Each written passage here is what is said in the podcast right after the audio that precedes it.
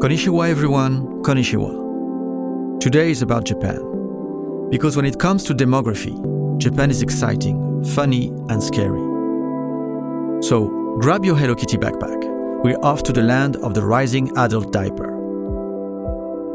Hi, my name is David Duhamel. I'm a professor of economics at Parsons Paris and an adjunct professor at Sciences Po Paris. I tell stories of the world we're living in and even more about the world to come a childless world.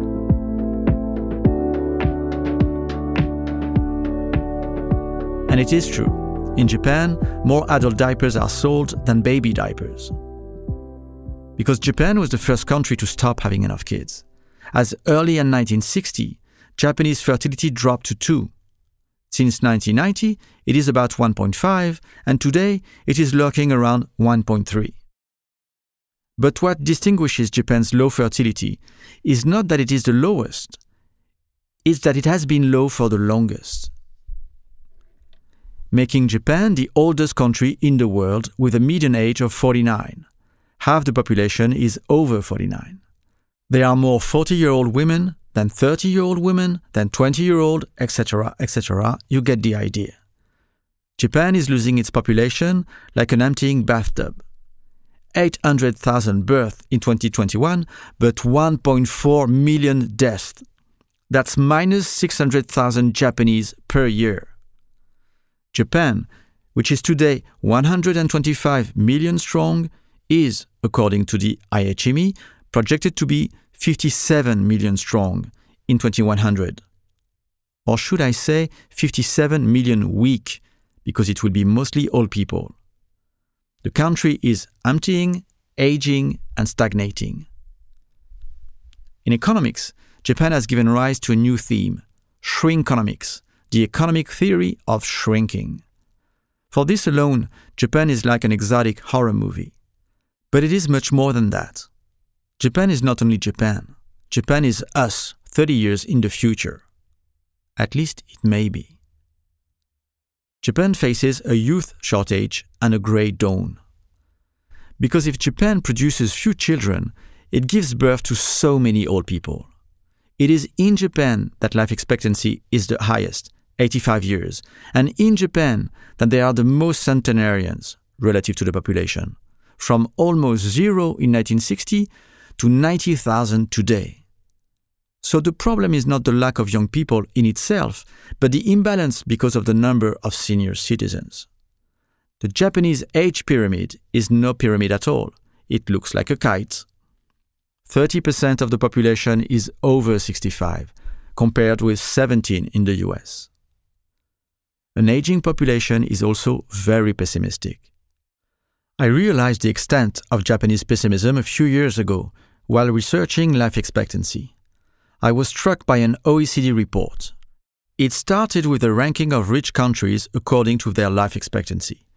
At the top of the list was Japan with 83 years, and far, far behind, in 28th place, the US with almost 79. In other words, the Japanese population was the healthiest in the world, and the Americans were not so good, especially when you consider how wealthy they are. So far, classic stuff. But the OECD researchers went further. They added a survey asking people, How would you grade your health? Good, average, bad? And the ranking completely changed. Who are the people who say they are in good health? The Americans. They are almost the first in this ranking. And who's last? Bingo, Japan. The country that is objectively the healthiest is also the one that sees itself as unhealthy. How do I explain this low satisfaction rate? Who in life grumbles the most about their health? Old people. Where in the world can we find a ton of old people still alive to complain? In Japan, elsewhere, they're already dead. More seriously, Old people tend to fear the future and think it was better before without understanding that it is they who were better before. This report is from 2015. Since then, life expectancy in the US has dropped by more than two years, and Japan's has gone up by almost two. But I'm pretty sure the Americans are still blissfully optimistic, and the Japanese are even sulkier. And I have a question for you. In your opinion, Is it better to be in the situation of the Americans or the Japanese? Would you rather be in bad shape but convinced you are doing great, or overall fine but certain you're falling apart? For me, give me the Americans any day of the week. The Japanese make an art of pessimism, but it's even worse for Japanese women. Like everywhere else on the planet, women in Japan are going to university and working much more than before.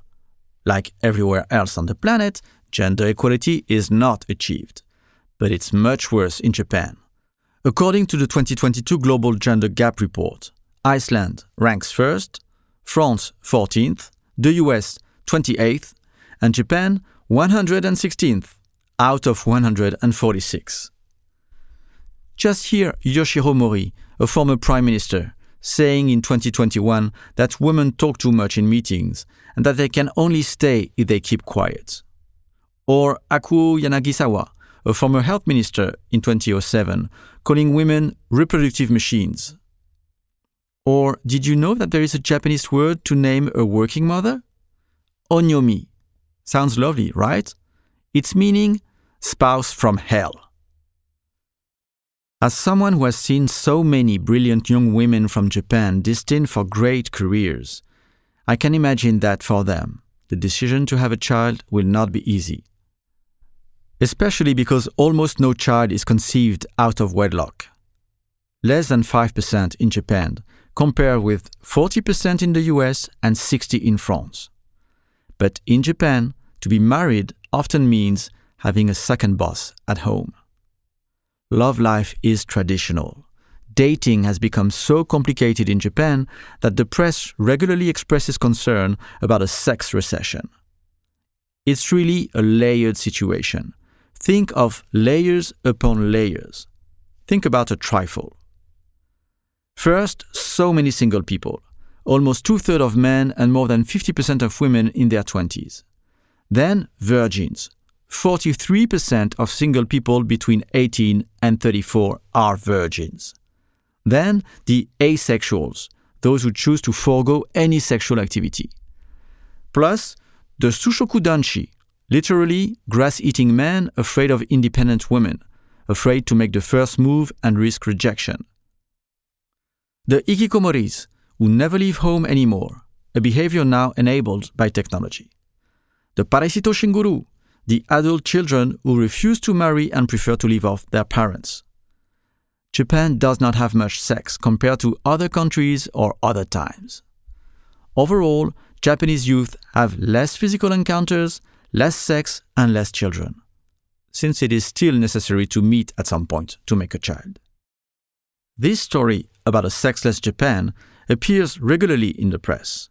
We will see in the episode dedicated to the end of sex that it is not a Japanese peculiarity. Japanese people are not so different from Westerners, just ahead of the curve. On the other hand, there's one thing where Japan differs from Western countries its reluctance to immigration. Faced with a low birth rates, most rich countries compensate with immigration, not Japan, where immigrants represent less than 2% of the population, compared to 10 or 15 in Europe or America. You see how immigration is a thorny topic in the US or Europe, to say the least? In Japan, it is unthinkable. There is no melting pot, there is no pot, and there is definitely no melting. Even Koreans, whose ancestors arrived by force a century ago, are still not Japanese.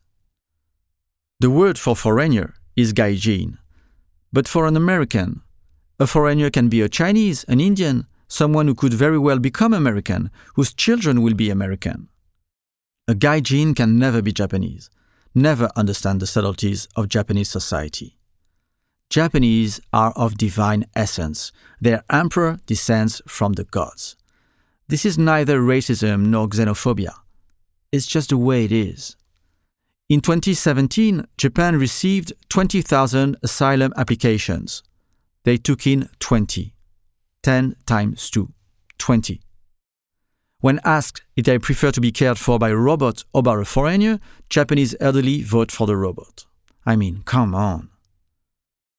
So if Japan refuses to change, refuses immigration, it has only one option left to decline and disappear with dignity.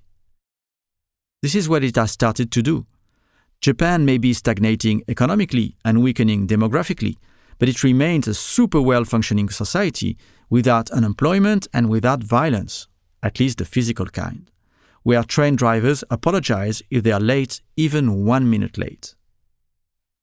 And there is talk of creating a Galapagos economy, where Japan consumes what it produces locally, even if it means closing itself off from the world once again.